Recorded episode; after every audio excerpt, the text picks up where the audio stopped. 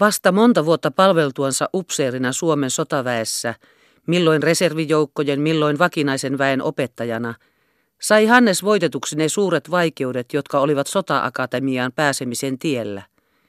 Ja siirryttyään Pietariin täydellä tarmolla antautui sotatieteisiin. Mutta hänen loistavasti jo suoritettuansa muutamia tutkintoja tapahtui uusi suuri selkkaus hänen elämässään. Luonto, joka jokaisena keväänä määräaikaan sulattaa hanget, määräaikaan kasvattaa uutta mäihää mäntyjen runkoihin. Määräaikaan puhkaisee koivut lehteen, määräaikaan lennättää leppäin siitepölyn, määräaikaan yhdistää kukkain heteet paisuneihin emiin ja määräaikaan siemenet kaikille tuulen suunnille hajottaa. Ei voi ihmiseenkään nähden lykätä kevättänsä tuonnemmaksi, jättää häntä vaikutustaan vaille ja kevätkuohuista häntä vapauttaa. Ihmisellä olkoon esteitä, joiden vuoksi hän katsoisi tarpeelliseksi, jopa välttämättömäksikin, lykätä kevään tulon tuonnemmaksi. Se tulee määräaikanansa. Ihminen ajattelee, vasta kahden, kolmen vuoden perästä, sitten tulkoon minun kevääni, sillä jos se nyt tulisi, jäisi minun työni vaille tuloksia – ja tulevaisuuden suunnitelmani menisivät mullin mallin.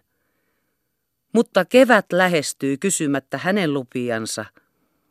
Vielä vähän aikaa, ja sota-esikuntain portit olisivat hänelle jo selkoselällänsä auki, mutta kevät on jo tullut. Jäät jo irtautuvat rannoista, mahlaja nousee koivuihin, urvut puhkeaa. Ja Hannes kirjoittaa Kertulle monen talven perästä. En tiedä, mikä minun on tullut, mutta minun täytyy nähdä sinua. Jospa hetkenkin saisin nähdä sinun kasvosi. Kerttu, minä tulen. Ja jos ne kevään kohtaamat eivät olisi olleet Hannes ja Kerttu, vaan olisivat olleet vanhan sivistyksen hienostuneita lapsia, niin he olisivat tienneet, kuinka ihmisjärki voi sentään keväänkin voiman pettää ja sen häiritsevät tarkoitukset rikki lyödä. Mutta sellaiset ihmiset, jotka sivistyksessänsä olivat vasta ensipolvea, toinen veneojasta, toinen tyrvännästä, jossa sukukunnan lujaa lisääntyminen luetaan miesten iloksi ja hedelmällisyys naisten ylpeydeksi. Sellaiset ihmiset eivät voi sota-akatemiankaan tähden kevään tarkoituksia harhaan johtaa. Ja hän tuli. Ja kohta kun he näkivät toisensa, jo kymmenen askeleen päästä he avasivat sylinsä ja juoksivat toisiansa vastaan. Tämän vastustamattoman luonnonvoiman vuoksi Kerttu sitten kirjoitti Hannekselle Pietariin olevansa mahdollisesti tulemassa äidiksi. Niin kuin muinaisina vuosina uutta kylänsä rakentava Veneojan Heikki, koska hänen tyttönsä häntä salvoksille lähestyi ja kävi hihaan ja kuiskaten sanoi, minä olen sinusta äidiksi tulemassa. Riemastui, että hänen valittunsa oli itsensä hedelmälliseksi osoittanut ja hän nyt sai sen vaimoksensa. Niin tunsi tätä vanhaa veneojan sukuriemua ensi kuulemalta myöskin Hannes. Mutta kun hän ehti ympärilleen katsahtaa, eikä mitään kylän salvoksia eikä uutispeltoa hänen ympärillään ollut, ja kun hän muisti sota-akatemian, joka hänet esikuntaupseeriksi oli tekevä, ymmärsi hän, ettei suurempaa häiriötä hänen suunnitelminsa mikään muu asia maailmassa olisi voinut aikaan saada, kuin tämä riemua herättänyt toivo lapsen syntymisestä. Jonka vuoksi hän heti kirjoitti Kustaavalle ja Kertulle. Toivon viimeiseen asti, että Kerttu on erehtynyt. Koettakaa salata sitä asiaa niin tyystin kuin voitte. Kerttu matkustakoon siksi aikaa johonkin toiseen kaupunkiin, jossa häntä ei tunneta. Se ei saa tapahtua nyt. Ellei mitään muita syitä olisikaan, niin ymmärrättehän, että minun upseerina on yleisen tavan mukaan kysyminen päällystöltä lupaa avioliittoon. Kuinka voin sitä tehdä, jos minulla jo on perillinen? Sen tähden salatkaa Herran nimessä tätä asiaa. Kun Hanneksen kirjeen perästä ei moneen kuukauteen ruvennut mitään kuulumaan, alkoi hän toivoa Kertun otaksumisen olleen erehdystä. Jo meni puoli vuottakin, eikä vaan sanakaan tullut tietoa siitä asiasta. Kertulta tuli tosin kirje, mutta siinä ei Hannes ensikatsaukselta huomannut mitään ihmeellistä. Hän oli silloin niin kiireessä työssä tutkintojensa kanssa, ettei ehtinyt tarkkaan lukeakaan. Mutta illalla, kun hän pietarilaisen kivimuurin neljännessä kerroksessa olevan huoneensa oli yöksi lukinnut, riisuutunut ja poltettuaan yhden noita pitkän pitkiä mielipaperossiansa sammuttanut kynttilän, muisti hän kertun kirjeen ja että siinä oli jäänyt hänelle jotain epäselväksi. Hän sytytti uudestaan kynttilän, tavoitti takkinsa taskusta kirjeen ja luki sen toistamiseen. Epäselvä kohta oli näin kuuluva. Sinun äitisi on kovasti vanhentunut tänä viimeisenä vuotena. Hänen tukkansakin on aivan harmaaksi käynyt ja niska köyristynyt. Hän ikävöitsee sinua, sillä varmaan hän kovasti rakastaa sinua. Mutta miksi eivät muut äidit saa rakastaa lapsiansa? Mitä merkitsee tämä? Miksi eivät muut äidit saa rakastaa lapsiansa? Onko Kertulla lapsi? Mutta jos on, niin miksi ei hän saa sitä rakastaa? Miksi samassa yhteydessä sanotaan, että äiti on vanhentunut ja harmaantunut? Ja niin kuin salama yhdessä silmän räpäyksessä lyö puuhun ikuisen jäljen, löi Hannekseen ajatus. He ovat erottaneet lapsen kertulta. Ja niin kuin salaman lyötyä ikihonkaan, lehtipuut, jotka vieressä kasvavat, eivät aluksi huomaa, mitä ympärillä on muuttunut, vaan auringon pilkistäessä esille jatkavat kasvamistaan niin kuin ei mitään olisi tapahtunut, ja vasta ajan mentyä alkavat tuntea autioitumista ympärillään. Niin Hanneskin ensin, vaikka tuo ajatus oli häneen lyönyt, ajatteli samalla. Huomenna on tutkinto taktiikassa ja tutkijana on se pelätty hampaaton harvaparta kenraali, toisin sanoen. Minun täytyy nyt nukkua, sillä siksi hän olen niin varhain maatakin pannut, että huomenna olisin voimissani. Ja sammuttamatta kynttilää asettui selälleen, kädet taivutettuna ristiin päänsä alle, ummisti silmänsä ja oli nukkuvinaan. Pöydällä seisoi vartioimassa Baguslavskin taktiikan kehityksen historia neljässä paksussa nidoksessa, vaatien sekin nukkumista. Mutta kynttilä paloi ja viattomasti liekkiensä kallistellen ehdotteli. Kynä on pöydällä ja postipaperia on pöydällä kirjota. Vie yöjunan postiin, tule takaisin, sammuta minut ja nuku. Sen todella teen kaikki tyyni puolessa tunnissa, enkä tarvitse häiriytyä huomisesta tutkinnosta. Hän pukeutui nopeasti, nosti Paguslavskin vasemmalle puolelle pöytää, jominen kaksi nidoksisen Précis de l'art de guerre oikealle puolelle ja työnsi taaemmaksi lempikirjansa Velitskon teokset linnoitussodasta, joita hän ei milloinkaan voinut olla selailematta, eikä edes nytkään voinut olla katsahtamatta muutamaan siinä olevaan piirrokseen Strasburgin piirityksestä, sillä linnoitustiede oli hänen erikoisalansa. Saatuaan kirjojen tähden ahtaalla pöydällänsä tilaa, hän otti esille paperin ja kynän aikojen parilla sanalla kysyä Kertulta, miten asianlaita oikeastaan oli. Rakas Kerttu. Oli kyllä helppo kirjoittaa. Mutta itse kysymykseen hän ei voinut löytää mitään sopivia sanoja, vaan kun piti käyttää tuota sanaa lapsi. Tuli koko hänen suhteensa Kerttuun niin moninaisena, elämän äärettömyytenä hänen eteensä, ettei miljoonat sanat olisi riittäneet tämän tärkeän asian puheeksi ottamiseen. Hän veti jälleen Kertun kirjeen povestansa ja koetti lukea sitä niin, ettei siitä tuo ajatus esiintyisi. Mutta se esiintyi päinvastoin vaan entistä varmempana. Mitä olen minä tehnyt Kertulle? Minä olen antanut hänen... Mielen johde oli niin kauhea, ettei hän voinut sitä selviin sanoihin puettuna eteensä ajatella. Koetti nousemalla seisaalleen ja tarttumalla Poguslavskiin sekä avaamalla auki sen vaikeimmat sivut ja niitä lukemalla karkottaa sitä mielijohdetta ajatuksistaan. Mutta kirjan rivien välistä nousi tukahutettu ajatus selvin sanoin. Minä olen antanut hänen kärsiä häpeää aviottoman lapsen synnyttämisestä. Hannes paiskasi kirjan voimakkaasti pöytään. Miksi tahdoinkaan porttoloita hävittää? Nehän ovat juuri minun kaltaisiani varten olemassa. Minun olisi pitänyt mennä Porttolaan silloin keväällä. Niin tekevät kaikki, joiden täytyy asioiden vuoksi lykätä naiminen tuonnemmaksi. Mutta minä menin Kertun luo ja olen nyt tehnyt hänelle sen, minkä joku joskus teki minun äidilleni. He sanovat sen olleen jonkun kapteenin. Miksi ei se kapteeni ottanut lapsen äitiä vaimokseen? Vai pyrkikö hänkin sota-akatemiaan? Tämä kamala vertaus tuotti Hannekselle suurta kipua ja hänen ruuminsa tunsi milloin kuumaa tuskaa, milloin värisi vilusta.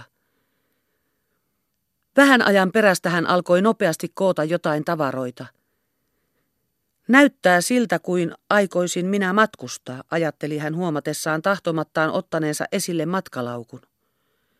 Se ei voi kuitenkaan tulla kysymykseen, sillä minulla on huomenna tutkinto taktiikassa.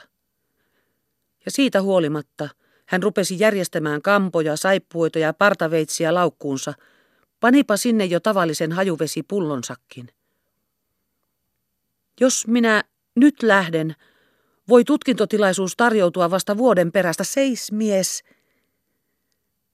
Ja siitä huolimatta hän vähän ajan perästä astui jo ulos kadulle, huusi ajurin ja ajoi rautatieasemalle.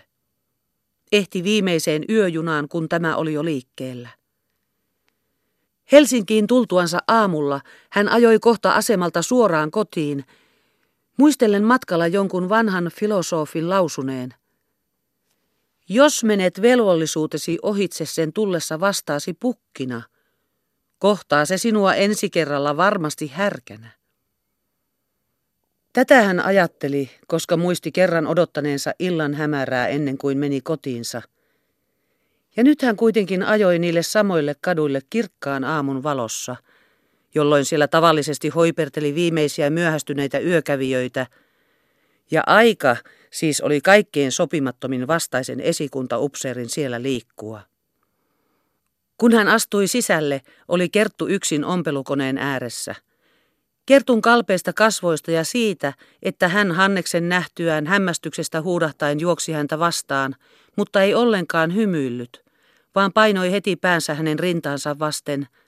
Hän päätti kohta, että asianlaita oli niin kuin hän oli otaksunut. Kaikkein pahinta aavistaen hän sanoi niin hellästi kuin vaan taisi. Missä on meidän lapsemme, Kerttu? Ja samalla silitti Kertun päätä. Kertun suupielet vähän värähtivät ja pitäen päätänsä yhä niin lähellä, ettei Hannes voinut nähdä häntä silmiin, sanoi. Kaikki on salattu niin, ettei kukaan aavista mitään, Hannes. Jos Hannes olisi nyt langennut polvilleen Kertun eteen ja sanonut, minä kadun tekoani, ja jos lapsen olisi jo ehtinyt käydä huonosti, olisi Kerttu syyttänyt itseänsä eikä olisi eläessään saanut rauhaa. Sen tähden Hannes sanoi vaan, se on hyvä. Ja oli ennen valmis kärsimään senkin, että Kerttunoiden sanojen johdosta näytti ilmeisesti kylmentyvän häntä kohtaan.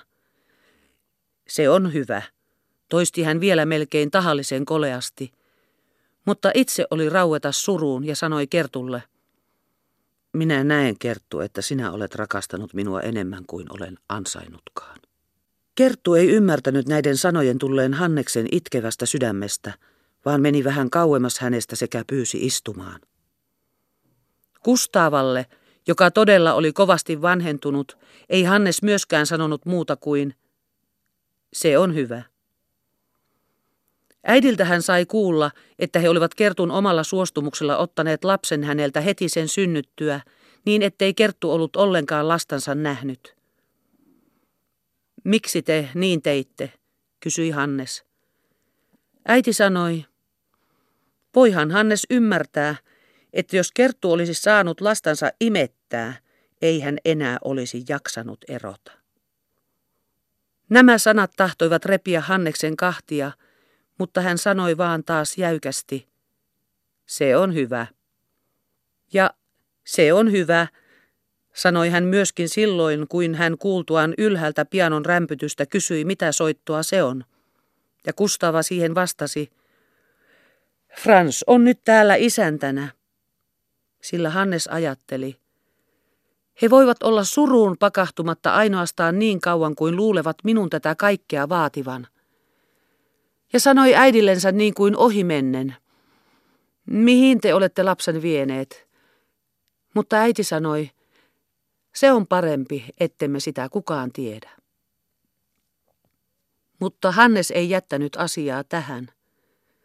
Saatuaan tietää kätilöimen nimen, Hannes jätti Kertun ja äidin hyvästi ja matkusti junalla takaisin, pysähtyen siihen kaupunkiin, jossa lapsi oli synnytetty.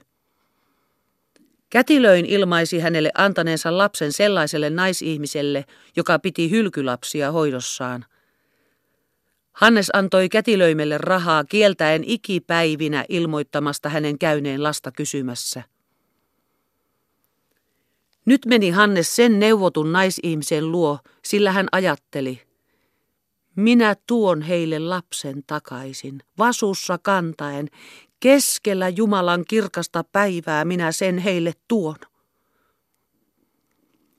Mutta kun hän löysi sen naisihmisen, ei sillä ollutkaan enää lastenhoitolaa siinä kaupungissa, vaan se sanoi kaikki sellaiset lapset nyt vievänsä Pietarin suureen hoitolaan. Hannes maksoi taas rahaa ja vannotti olla ikinä kertomatta hänen käyneen lasta kysymässä. Minä en lakkaa hakemasta ennen kuin löydän. Minä tuon sen heille sittenkin. Tuon, tuon, tuon. Pietariin palattuaan hän ajoi kortteeriinsa ainoastaan pestäkseen itsensä, muuttaakseen vaatteet ja juodakseen teetä, jonka jälkeen aikoi heti mennä neuvottuun kasvatuslaitokseen ottamaan selkoa Kertun lapsesta. Mutta juuri kun hän oli itsensä täyteen pietarilaiseen kuntoon saanut ja haki vaan laatikosta puhtaampia hansikkaita, kuuli hän rappusissa kolmen venäläisen upseeritoverinsa iloiset äänet. He tulivat meluten sisälle ja rupesivat kysymään, mikä Hannesta vaivasi, kun ei ollut tutkintoon tullut. Hannes selitti olleen laillisia esteitä, mutta he ihmettelivät, mitä salaisuuksia ihmisillä voi olla, joita ei tovereille sanota, ja rupesivat arvailemaan. Hänellä on joku rakkausjuttu. Yhdellä heistä oli hyvin vähän menestystä sota-akatemiassa, koska ei voinut oppia kieliä. Mutta myöskin nyt taktiikan tutkinnossa hän oli tullut hylätyksi. Hän aikoi sen vuoksi antautua jälleen Santarmilaitoksen palvelukseen osaksi siitä syystä, että tämä laitos oli nyt terroristien viimeisten tekojen jälkeen muuttunut kaikkein suosituimmaksi ja myös kannattavimmaksi toimialaksi, mutta osaksi myös puhtaasti aatteellisista syistä. Tämän toverin kanssa oli Hannes mitä parhaimmissa ystävyyden suhteessa sen vuoksi, että he kerran yleisessä keskustelussa olivat huomanneet olevansa täsmälleen samaa mieltä ja juuri siinä asiassa, mikä näytti Hanneksesta kaikkein tärkeimmältä. Asia koski porttoloita ja kapakoita. Toveri Baris Mihailovits oli sanonut, Hallituksen täytyy paisua niin mahtavaksi voimaksi, sen täytyy laajentaa valtaansa niin joka soppeen, että se kerran voi pelkällä mahtisanalla yksinkertaisesti kieltää sekä viinan että sivettömyyden. Näiden sanojen jälkeen oli Hannes puristanut toverin kättä niin lujasti, että tämä vast edes aina otti nimettömästä sormestaan kihlasormuksensa pois, kun joutui Hanneksen kanssa samoista asioista puheisiin. Toisella tovereista, Gregor Gregorovitsillä, vaikka hän oli ruhtinaallista sukua, oli myöskin sangen vähän toiveita suoriutua koskaan sota-akatemiasta ja monesta syystä, mutta ei vähin siitä, että hänellä oli suuri taipumus juopumukseen. Hänen olemassaolonsa riippui kokonaan suosituksista. Heti sisälle tultuaan ja huomattuaan, että Hanneksella oli jotain sydämellä, Gregor Gregorovits luvaten silmänräpäyksen kuluttua palata, pujahti takaisin ulos. Hänen kanssaan oli Hannes ystävyyden suhteessa sen vuoksi vaan, että häntä miellytti Gregorin rajaton avomielisyys kaikkein arimmistakin sukupuoliasioista keskusteltaessa. Kolmannella toverilla, Aleksei Mitrievitsilla, sitä vastoin oli aivan varmat toiveet päästä sota-akatemiasta, ja hänestä oli ilman vähintäkään epäilystä kerran tuleva mitä loistavin sotapäällikkö, jos vaan joku sota onnistui hänen aikanaan syttymään. Hanneksen suuri ystävyys tämän toverin kanssa perustui siihen, että heillä oli sama lempiala sotatieteissä, nimittäin linnoitus ja aseoppi. Ollen aivan vastakkaisia mielipiteiltään ja elämäntavoiltakin he saattoivat päästyään mieliaineeseensa tuntikausia istua päät yhdessä tutkimassa piirustuksia linnoitusjärjestelmistä. Oli silloin muilla mitä hauskaa hyvänsä, kyllä heillä kahdella hauskempaa oli. Tavallisesti rupesi kuitenkin muita kohta alussa nukuttamaan, kun he pääsivät siihen lempiaineeseensa käsiksi. Toinen puolusti niin sanottua linnoitustieteen uutta koulua, mutta Hannes oli Velitskon miehiä. Näitä asioita koskeva väittely ei kuitenkaan ollut vielä mitään erinomaista, ja nukkujat saivat makeasti kuorsata sohvan nurkissa. Mutta Annas, kun puhe siirtyi srapnelleihin, trah, huutaa Hannes silmät säkenöivinä, trah, vastaa toinen. Se merkitsi heillä srapnellien sattumista maaliin, mutta joka huudolla pompahtelivat nukkuneet säikähtyneinä sohvan nurkista – Toivottomina he lähtevät vihdoin pois. Mutta Hannes ja Aleksei Dmitrevits jatkavat puoliyöhön, milloin kumartuneena piirrosten yli, milloin kiihkeinä ja innostuneina kävellen vastakkain pitkin huonetta hirmuaseiden tuhoavaa vaikutusta eri ääntein ja liikkein kuvaten. Gregor Gregorovits ilmestyi ulkoa juuri oikeaan aikaan, sillä vastoin tavallisuutta alkoi puhe toveruksilta kokonaan loppua Hanneksen merkillisen hajamielisyyden takia.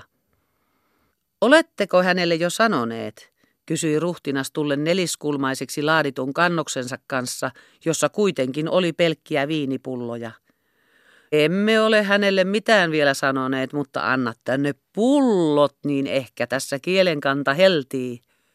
Kyllä se vaan on päivän selvää, että tässä pelaa joku nainen ensiviulua, arveli Gregor Gregorovits asetellessaan kauniita pullojaan pöydälle. Aleksein avattua korkit, sillä hänellä oli aina se merkillinen korkkiruuvilaitoksensa taskussa, ja Baris Mihailovitsin haettua lasit Hanneksen kaapista sekä Gregorin ne täytettyä ja käskettyä juomaan, joivat kaikki, mutta Hannes esteli. No, no sanoinhan minä, että tässä on ollut nainen mukana. Äh, sanoi Gregor sylkäisten. Ja toisetkin nyt uskoivat sairauden olevan syynä Hanneksen alakuloisuuteen. Varovasti, varovasti, veljeni, murahti Aleksei. Ei nyt ole ajat sellaiset, että sopii vapaasti tyttöjen kanssa elellä. Tuonaan raporteerasi urkkia, että Didris oli nähty Zerbakotskin kadulla ja se mies älköön enää avatko akatemian portteja. Hannes tuli uteliaaksi ja kyseli Alekseilta tarkkaan tuota tapausta, mikä vielä enemmän vahvisti toverien epäluuloa. Ai, jäi, jäi, jäi, puheli ruhtinas. Katsotaanpa, mitä epikteetillä on tähän sanomista. Näin sanoen hän rupesi tarkastelemaan kirjoja kaapin hyllyltä sillä Hannes oli heidän keskuudessaan tunnettu hartaana moraalifilosofian tutkijana. Entä Peigon, luki Gregor kirjahyllyltä. Ja mistä hitosta se on ne kaikki kaivellutkin, puhui Gregor syljeskellen. Lopuksi he ilmaisivat Hannekselle sen ilosanoman, jonka vuoksi olivat tulleet. Nimittäin – että Hannekselle oli osoitettu erityinen armo ja myönnetty oikeus suorittaa taktiikan tutkinto yli huomenna. Äkkiä kohdanneen ilonpuuskauksen johdosta Hannes löi Gregoria olalle semmoisella voimalla, että tämä lyyhistyi veteläksi mytyksi sohvalle. Nyt, veljet, minun täytyy lähteä tärkeälle asialle, mutta jos hyvin käy, niin vielä me sinun kanssasi, Baris, rautaisella kädellä, rautaisella kädellä. Näin sanoen Hannes silmät säkenöivinä leijonan voimalla pudisti vahvaa nyrkkiään ilmassa. Se merkitsi, että vielä me sinun kanssasi, Baris, rautaisella kädellä hävitämme pahuuden maailmasta. Juotuaan toveriensa mieliksi muutamia laseja viiniä ja erottuaan heistä, hän läksi ajamaan asiallensa. Kaikki oli äkkiä taas valjennut hänelle. Toverien toivehikkaat elvyttävät puheet ja huudahdukset Aamupäivä auringon häikäisevä loisto kirkkojen kultaisissa kuvuissa, mahtavat palatsit, rantapuistojen suihkulähteet, muistopatsaat, Nevskin loppumattomat ihmislaumat, joiden keskellä yksityisen persoonalliset ristiriidat väkisinkin häipyivät tietoisuudesta. Äsken juotu erinomainen viini ja pikaajurien pyöräin puisella katusilalla äänettömästi lentävä hurina – se kaikki taas nostatti Hanneksessa vanhan ihastuksen hänen upseriammattiinsa ja erittäin hänen sotatieteelliseen lempiaineeseensa, linnoitus- ja aseoppiin. Pää, joka tuota yhä laajenevaa tieteellistä ainehistoa sisälsi, tuntui muuttuvan maailmalle yhä tärkeämmäksi esineeksi. Nyt kun vaan saisi selvän siitä kertun lapsesta, ajatteli Hannes – kun ajuri käänsi pimeämmille syrjäkaduille. Mutta mitä kauemmin he ajoivat, sitä ihmeellisimpiin kaupungin lokeroihin ajuri häntä vei ja sitä tukalammalta alkoi olo tuntua. Hän etsi turhaan jotain tähän tilaisuuteen sopivaa viisauden sanaa, josta olisi saanut tarpeeksi selkärankaa halveksiakseen sellaisten sotilasurkkiain vaaraa kuin ne, jotka olivat Dietrisin tuhonneet. Lopulta oli kaupungin osa jo sitä laatua, ettei ainoatakaan säätyhenkilöä siinä enää liikkunut. Ja pika-ajurilla esiintyvää upseri-ilmiötä kääntyivät sen tähden kulkijat ihmeeksensä katsomaan. Itse kasvatuslaitos oli tässä ympäristössä kuin mikä palatsi, mutta ovesta tuli ja meni pelkkiä epäilyttävän näköisiä henkilöitä. Kulmakarvat koholla Silmäluomet räpyttelevinä, mutta katse ja käytös vihaista ankaruutta teeskentelevänä Hannes astui sisälle. Hän olisi tuhat kertaa mieluummin mennyt avonaiseen tykkituleen tai vaikkapa suoraan ryöminyt ladatun kanunan kitaan. Käynti loppui kuitenkin lyhyen, sillä konttorissa sanottiin, että lasta oli mahdoton löytää, ellei ulkonäköä tuntenut tai ainakin numeroa tiennyt. Hannes suoritti loistavan tutkinnon taktiikassa ja ensimmäisellä yöjunalla matkusti uudestaan kätilöintä ja sitä naishenkilöä tapaamaan. Pietariin palattuaan tapasi Hannes huoneensa pöydällä avonaisen kirjeen, jossa oli kutsumus strategian tutkintoon samana päivänä kello viisi, mutta kello oli jo kymmenen iltaa. Hannes räpytteli vähän aikaa silmiensä, Pyyhki otsansa hienosta hiestä, joka oli siihen kirjettä katsellessa kohonnut. Meni kirjahyllylle, otti viisauden kirjan esille, selaili kauan aikaa ja löysi kuin löysikin siitä paikan, jota haki. Siinä seisoi. Elä anna tapausten syödä sinun sydäntäsi, elää itke menneisyyttä, joka on jo haudattu, vaan tee sinä, mitä pitää tehdä, ole voimakas, miehekäs ja niin kuin tähti, joka ei lepää eikä kiirehdi. Tämän luettuaan hän pani maata, sammutti kynttilän ja nukkui sikeästi aamuun asti, jolloin ajoi uudelleen kasvatuslaitokseen. Mutta täällä tehtiin asiaan uusia vaikeuksia. Milloin sellaista numeroa ei sanottu lainkaan olevan, milloin sanottiin sen numeroisen lapsen jo kuolleen, milloin taas arveltiin numeron mahdollisesti vaihtuneen. Muuta ei ollut Hanneksella neuvona kuin pyytää saada tarkastaa kaikki lapset siltä varalta, että jollakin näistä sattuisi olemaan kertun ulkomuoto, josta sen voisi tuntea omakseen. Hannes johdettiin pitkään käytävään, jossa oli ovia kummallekin puolelle, ja hän joutui näin yleisen huomion esineeksi. Joka paikasta tunki esille uteliaita päitä katsomaan kummaa ilmiötä – Komeata, korskeata upseeria kätilöinten, lastenhoitajain, kaikenlaisten epäilyttävien asialla kävijäin joukossa, hakemassa salattua lasta. Hänelle avattiin ovi oven perästä. Jokaisessa huoneessa oli kymmenkunta lasta, mutta näistä oli hänen tarkastaminen ainoastaan ne, jotka olivat olleet laitoksessa kahta kuukautta vähemmän aikaa. Ensimmäisiä lapsia katsellessaan hän oli vielä niin hämillään häntä seuraavien hoitajattarien läsnäolosta ja kaikesta siitä huomiosta, minkä oli vetänyt puoleensa, ettei hän nähnyt mitään eteensä. Joitakin pieniä olentoja tuotiin hänen nähtäväkseen ja taas vietiin nopeasti pois, kun ei hän sanonut mitään. Kun yhdestä huoneesta olivat kaikki lapset näytetty, mentiin toiseen huoneeseen, sitten kolmanteen, ja niin hän vähitellen alkoi todella katsella noita rimpuilevia pikkuolentoja. Ne olivat ensin hänen mielestään samannäköisiä kaikki ja jotenkin vähän puolensa vetäviä. Hän alkoi pysäyttää kaikki ruskeasilmäiset, kyseli niiden ikää, tuojan nimeä ja päästi pois vasta kun oli saanut täyden varmuuden, ettei lapsi ollut kertun. Tähän päivään asti hän oli puuhannut lapsen hakemisessa yksinomaan siinä tarkoituksessa ja mielessä, että olisi saanut sitten viedä sen Kertulle, jotta Kerttu olisi nähtyänsä hänen katumuksensa jälleen lämminnyt hänelle. Sillä niin äärettömäksi kuin Kertun rakkaus häntä kohtaan olikin osoittautunut, kun Kerttu oli hänen tähtensä omasta lapsestaankin luopunut, niin oli Hannes kuitenkin varma siitä, että Kerttu oli hänen kylmän, se on hyvä sanansa vuoksi kokonaan lakannut häntä rakastamasta. Sen vuoksi Hanneksen palavalla innolla löytää lapsi ei ollut mitään rajoja.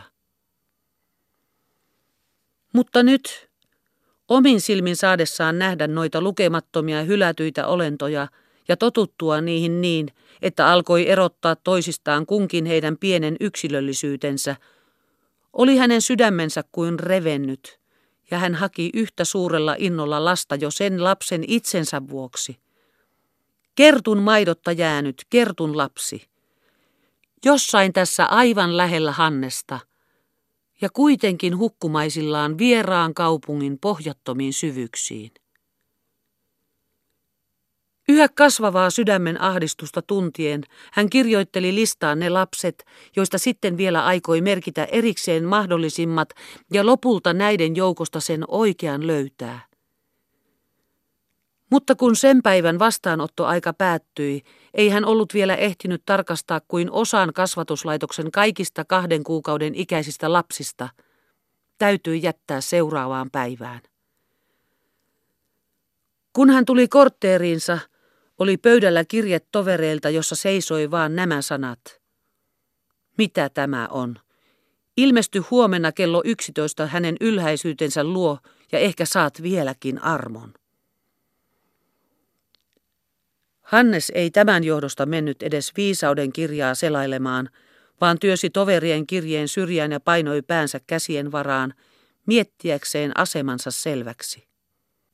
Paitsi kertun hyvittämistä, paitsi lapsen itsensä pelastamista, oli vielä kolmas seikka, joka tuli kaiken lisäksi ja joka teki aivan välttämättömäksi löytää lapsi. Se oli koko tämän asian painava rikoksellisuus, ja se oli Hannekselle vasta nyt koko musertavalla voimallaan ruvennut tuntumaan. Ei hän kuitenkaan voinut mitenkään myöntää tehneensä rikosta siinä, että silloin keväällä oli matkustanut Kertun luo – se oli rehellisyyden, se oli siveellisyyden vaatimus, ja sen vuoksi heidän silloinen kohtauksensa oli vieläkin hänellä mielessään elämänsä suurimpana onnena, jota muistellessa yhä samat onnen aallot alkoivat läiskyä.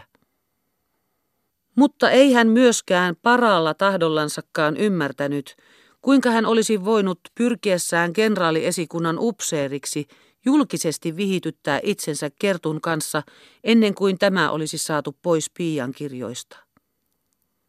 Rikoksellisuus oli siis ilmeisesti siinä, että hän ollenkaan pyrki kenraaliesikuntaan, koska juuri se oli tehnyt lapsen salaamisen välttämättömäksi. Tähän asti oli kaikki selvää, ja jollei mitään muuta olisi ollut, niin helppo olisi hänen ollut heittää kaikki sellaiset pyrkimiset hiiteen. Mutta juuri tässä kohtasi häntä uusi epäselvyys. Hän pyrki esikuntaan hävittääkseen kerran maailmasta juuri ne olot, jotka pakottavat ihmisiä tulevaisuutensa nimessä välttämään avioliittoa ja turvaamaan porttoloihin. Hän pyrki esikuntaan siksi, että oli rintaansa kirjoittanut, porttoloiden hävittäjä, muista. Oliko se pyrkiminen sittenkin rikoksellista? Mitä enemmän hän näitä asioita mietti, ja hän mietti niitä koko yön, sitä ilmeisemmäksi hänelle kävi, ettei hän pysty tätä ristiriitaa ratkaisemaan. Valvomisesta ja ajattelemisesta näännyksiin asti väsyneenä, mieleltään masentuneena hän seuraavana aamuna kello 11 meni hänen ylhäisyytensä luo. Mikä on teidän laiminlyöntiinne syynä, kysyi tämä. Upseerikunniani kautta vakuutan, vastasi Hannes, että syyni ovat lailliset. Ja luutnantin rehellisesti räpyttelevät silmät miellyttivät hänen ylhäisyyttänsä niin, että ukko heti armahti häntä. Matkien Hanneksen karkeata ääntä ja leikillä nostaen sormensa kunniantekoon sanoi kenraali lyhyesti. Huomenna kello viisi teidän jalosukuisuutenne. Eikä sen enempää mitään syistä kysellyt. Jospa hänen nyt onnistuisi kasvatuslaitoksessa yhtä hyvin. Mutta kasvatuslaitoksessa ei onnistunut yhtä hyvin. Sitten kun hän oli puoli päivää taas lapsia tarkastellut ja hetken aikaa lepäsi, tuli hänen luoksensa hyvin lyhytkasvuinen, pitkäkätinen, kyttyräselkäinen hoitajatar, jolla oli lyhyeksi leikattu suora ja kiiloton pikimusta tukka ja ruskeat vilkuilevat silmät, kuten positiiviapinoilla. Te näytätte kovin väsyneeltä, herra luutnantti, sanoi tämä apina sujuvalla ranskan kielellä. Hermostuneesti ja jyrkästi vastasi Hannes hänelle. Minun kieltäni ette osaa, puhukaa siis venättä, jos teillä on jotain asiaa. Loukkaantumatta ja yhtä sävyisesti sanoi nyt hoitajatar venäjäksi. Minulle on kerrottu teidän asianne ja minun täytyy se sanoa. Te teette turhaa työtä, herra luutnantti. Tämähän on pelkkää komediaa. Minulle se on luvallanne tragediaa, jota tuskin mitkään sivuhenkilöt voivat millään komismilla lievittää. Vakuutan teille, herra luutnantti, että olisin valmis antamaan teille kaiken apuni lapsen hakemisessa, ellen tietäisi sitä turhaksi. Ja muuttaen taas puheensa ranskaksi hoitajatar sanoi, mahdotonta, ettei numeroa tiedettäisi, mutta jos lapsi on tänne tuotu vastasyntyneenä, on se kuten tavallisesti kuollut, ja he ovat ainoastaan laitoksen maineen vuoksi hakevinaan. Hannes sanoi masentuneena, te tahdotte riistää minulta viimeisen toivon, mutta teette sen jotenkin löyhillä perustuksilla. Herra luutnantti, kaksi vuotta olen palvellut tässä pesässä, ja se riittää nähdäkseni, mikä laitos tämä on. Ihmeellistä, että saatatte murhalaitoksessa palvella, arveli Hannes ivallisesti. Minä opiskelen, sanoi hoitajatar vähän kohauttaen olkapäitänsä. Mutta se ei nyt kuulu tähän. Pääasia on, että olen sanonut teille mitä ajattelen, ja sen olen tehnyt yksistään teidän itsenne tähden, sillä minun on teitä hyvin, hyvin sääli. Tämä odottamaton toivon menettäminen masensi Hannesta niin, ettei häntä haluttanut enää väsymystessä vastustaa, vaan hän herpautui voimattomana käytävän päässä olevalle halkolaatikolle istumaan ja otti molemmin käsin ohimoistansa. Apina lähestyi häntä uudelleen. Herra luutnantti, ihminen on erehtyväinen. Enhän minä Puhui hän koittaen lieventää sanojensa vaikutusta. Minä teen kaiken voitavani hankkiakseni teille varmuutta tähän asiaan. Ja jos lapsi vaan on elossa, niin kyllä se silloin myös löytyy. Jättäkää vaan kaikki minun huostaani. Nyt huomasi Hannes uskaltaneensa olla tyly tälle hyvälle naiselle ainoastaan sillä perustuksella, että se oli apinan näköinen – ja sen huomattuaan hän suuresti häpesi hengessä epikteetin edessä. Rohkaistuna neidin uutta toivoa antavista sanoista, hän nousi reippaasti ja sanoi mitä kohteliaimmin kumartaen. Suokaa minulle anteeksi. Teidän jalomielinen avuntarjouksenne on minulle suunnattoman arvokas, enkä voi teitä kyllin kiittää. No, mitä muuta en tahdokkaan, sanoi Apina ilostuen ja istui nyt vuorostaan halkolaatikolle. Menkää te vaan kaikessa rauhassa kotiinne. Epäilemättä tämä paikka ei ole nuorille upseereille sovelias, mutta minä teidän puolestanne saatan tutkimukset loppuun ja annan teille tiedon tuloksista. Ehkä vielä tänä iltana. Liikutettuna Hannes ojensi Apinalle käyntikorttinsa ja he esittelivät itsensä toisilleen sekä kirjoittivat muistiin toistensa osoitteet. Mutta omaa osoitettaan ilmaistessaan Apina kielsi kiven kovaan tulemasta luoksensa ja sanoi kyllä itse käyvänsä Hanneksen luona, kun asia selviää. Tämän jälkeen sanoi Hannes Apinaa Natalia Fjodorovnaksi ja Apina sanoi häntä Ivan Ivanovitsiksi. Lähtiessään ei Hannes kuitenkaan malttanut olla vielä kerran kysymättä, luuletteko olevan jotain toivoa? Natalia Fjodorovna katsahti hänen silmiinsä, mutta ei raatsinutkaan sanoa niin kuin ensin aikoi, vaan sanoi, te kysytte siis, mitä minä luulen. Niin, sanoi Hannes, jännittyneenä odottaen hänen vastaustaan. Natalia Fjodorovna puristi hiljaa päätänsä ja jäi sitten surullisena katsomaan, kuinka suurikokoinen mies, voimatta liikutukselta saada suustansa hyvästiä, läksi menemään.